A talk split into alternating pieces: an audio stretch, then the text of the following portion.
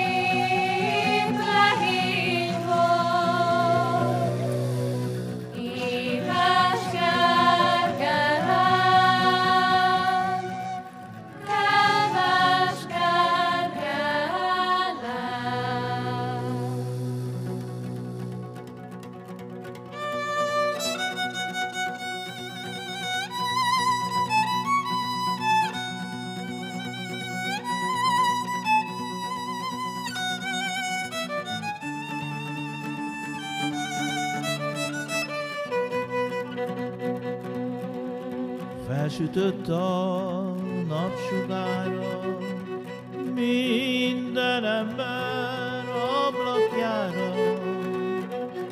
Ja Istenem, mi az okom, az enyémre nem süt soha. Talán meg vagyok átkozva, Istenemtől szomorítva. Vaj apámtól, vaj anyámtól, vaj a legelső babámtól.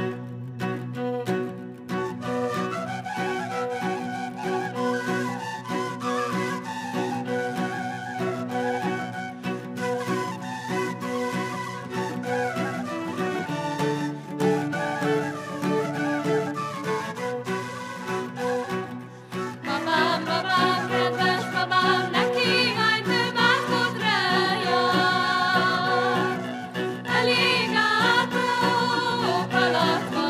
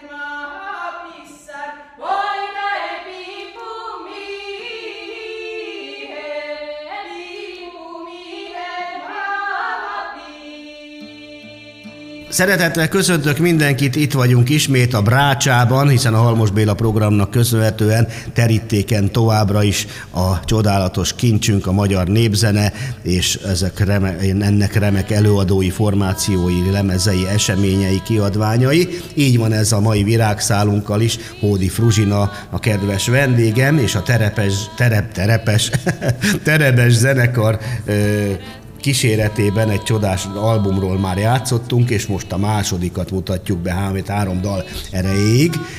Ugye Fruzsinánk a népdalénekes, amit írnak ugye, hogy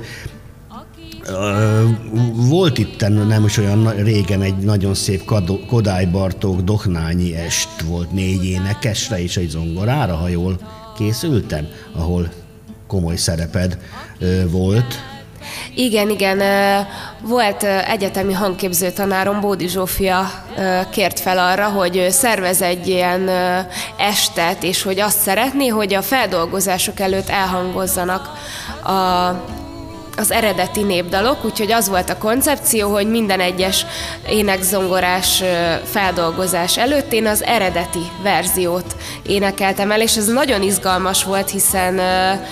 Mm, Kodály is és Bartók is már sokszor olyan feldolgozásokat csinált, amiből nem érezhető az, hogy, hogy mi, mi is tényleg az eredeti, és sok ilyen ö, nagy különbség volt bizonyos esetekben a feldolgozások és az eredeti népdalok között. Egy nagyon hálás és tanulságos este lehetett, úgyhogy remek volt az ötlet akárki igen, is, igen. És hogy jó, hogy ott voltál segíteni ebben. Igen, egy, egy úriember a koncert végén mondta is, hogy hát neki pont most sikerült megértenie azt, hogy Kodály és Bartók mit szeretett volna igazán csinálni. Hát ennél szebb mondat nem kell egy Bizony. pacsirtának. És hát amiért mondogatom az elejétől kezdve, hogy tanár, mert én azért azt is kinyomoztam, hogy volt itt Pesóvár Ferenc gyermek és ifjúsági népdaléneklési verseny, felkészítő tanár Hódi Fruzsina, kérem. Aki még épp most kelt föl, még meleg utána a iskolapad. Bizony, bizony. De milyen érdekes és klassz dolog ez, hogy megy ez? Hát ez úgy történt, hogy másodéves egyetemista kezdtem lenni, amikor szóltak uh, Székesfehérvárról, a Kodály Zoltán uh, általános iskolából, ami egy, ami egy uh, zenei általános, hogy népének tanárt keresnek, és hát én igazából akartam az, az egyetem mellett dolgozni, sőt, elsős, első évesként dolgoztam is, csak nem ebben. És hát így nagyon megörültem, hogy jó, akkor, akkor így lehet kamatoztatni azt, a, amit tanulok itt közben az egyetemen, és próbálkozni ezzel a tanítással. Úgyhogy már most ötödik évemet fogom ott kezdeni népi ének tanárként. Öt Hat, általában hat népdalénekes növendékem van ott az iskolában, és őket szoktam versenyre vinni. Amint volt két olyan növendékem, akiket kétezer-tizenkilencben a Föld száll a Páva tehetségkutatóra is elvittem, és ők az első élő adásig jutottak el. Úgyhogy ilyen eredmények is születtek már itt az évek alatt. Hát akkor... A fiatal, éppen végzett énekes pacsirtánk a jó szívénél fogva, mert ez mindig egy olyan plusz, és mindig megmelengeti az én szívemet is, amikor valakiről kiderül, hogy szeret adni, átadni, és tud is. Tehát ez egy olyan gyermekszeretet, vagy empátia pedagógiai érzék, ami mindenképpen csak piros betűs és pozitív plusz egy lelkületnél, hiszen tudjuk azt, hogy nagyon sokan eszükbe se jut, és ugyanúgy az nem bűn, hogy valaki oltári nagy művész, legyen az a népművészet, vagy a jazz, vagy a klasszikus zene, és ugyanakkor eszébe se jut soha, mert hogy nincs hozzá érzéke, vagy kedve, vagy ideje, hogy ő tovább is adja, vagy, nem, vagy, vagy úgy furcsán, viccesen módon úgy van összeszerelve, hogy ez neki nem megy, vagyis nem is kell, hogy menjen. De ez, ettől teljesen függetlenül az mindig, az viszont biztos, hogy az egy csodálatos jellemet, lelket, gazdag ö, ö, szívet takar, hogyha valaki, ráadásul már ennyire ö, fiatalon, ö, amikor még szinte ő is ö, tanulja vagy éppen, hogy elvégezte, amit kell, meg nyilván az a sok ezer óra gyűjtés, meg a családi hagyományok messze képzettebbé tesznek téged, amit, mint amit a pár év iskola alapján gondolhatnánk, ugye itt azért több mindenről van szó, de hogy már is azon ügyködsz, hogy továbbad kicsiknek vagy nagyoknak, és sikerre vidd őket is, ez csodálatos, szívet takar, gratulálunk hozzá.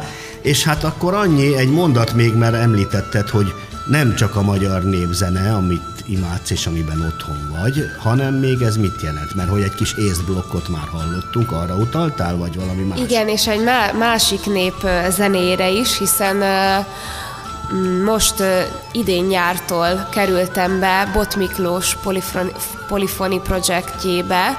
Ő ukrán népdalokat gyűjt, és, és minden évben az Ördögkatlan Fesztiválon csinál egy ukrán udvart, udvart, ahol most első évben volt szerencsém nekem is ukrán népdalokat tanítani két másik kedves énekes társammal, ami, és most kezdek így ebbe, a, ebbe az ukrán népzenébe is így, így bele, bepillantani, és nagyon izgalmas. Ahogy édesapám mondja mindig, meg hát nem csak ő nyilván, ezrek mások is, hogy ahány nyelv, annyi ember, fiam, hogy akkor ugye tanulj, bár amennyire régen ugye nehéz, nehezebb volt az oroszon kívül, vagy mit tudom én mi tanulni, de ahány nyelv, annyi ember, én is azt mondom azóta is, hogy ahány hangszer, annyi ember, vagy ahány stílus, annyi ember, úgyhogy te is nyilván így egy ö, ö, színes egyéniségként több ö, ö, területen tudsz kibontakozni a zene és az éneklés csodálatos világában. Mi nagyon örülünk ennek is, és természetesen elsősorban annak, hogy itt a Brácsában be tudtuk mutatni, és majd még be is fogjuk tudni a munkásságodat. Terebesezünk természetesen, ahogy ígértük, a második blogban is, ugye, jóra váró, irigyeknek, és mi ez az utolsó kérdés? Csámpara. Na, az mi? Ez egy, ez egy román tánc, és Moldvában, mivel a román-magyar együttélés elég erős így a zenében is, ez a keveredés megfigyelhető. Ez egy ilyen hét-nyolcados lüktetésű táncdallam. Hódi Fruzsina, köszönjük szépen, visszavárunk. Köszönöm szépen, hogy itt lehettem.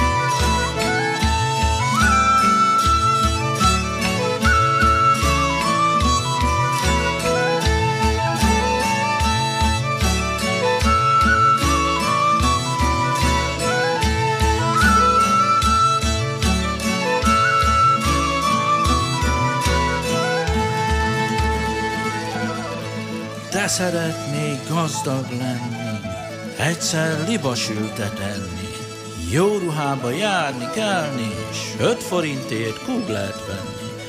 Míg a cukrot szopogatnám, új ruhámat mutogatnám, dicsekednék fűnek, fának, jó dolga van Attilának. Dicsekednék fűnek, fának, jó dolga van Attilának.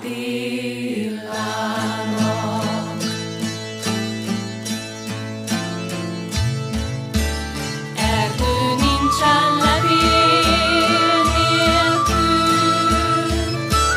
lássít szerető nélkül. Erdő nincsen levél nélkül, lássít szerető nélkül. A faluban magam vagyok, ki szerető nélkül vagyok. A faluban magam vagyok, ki szerető nélkül vagyok.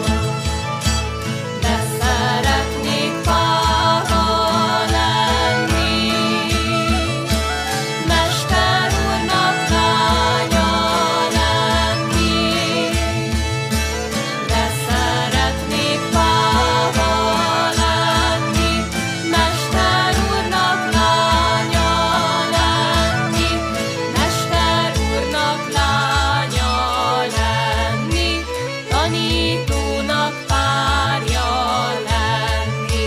Mester úrnak lánya lenni, tanítónak párja lenni. Mester úrnak lánya lenni, tanítónak párja lenni.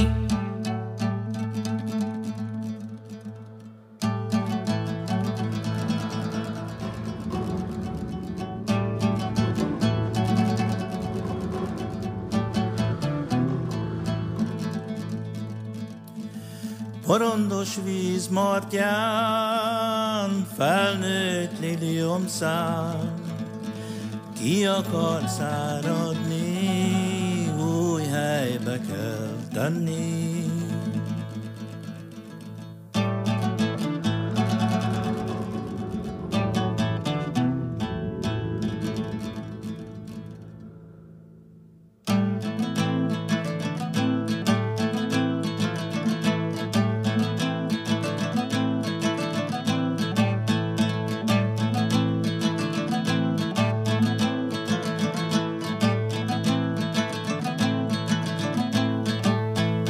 Porondos víz martján, porondos víz martján, felnőtt liliomszán, felnőtt liliomszán. Ki akart száradni, ki akart száradni, ki kell lónnat venni, s új helyre kell tenni, s új helyre kell tenni. Hát ha megfogadnék az én szerencsémre, s másnaphoz újjára.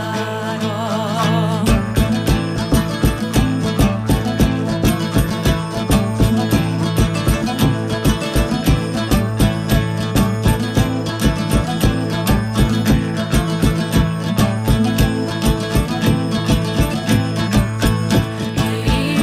gonoszak a róim, miért nem hagytok békét? Kínálva a fejemnek, kínálva a fejemnek, szegény életemnek, békét hagyott Isten az én életemnek. Békét hagyott Isten az én életemnek.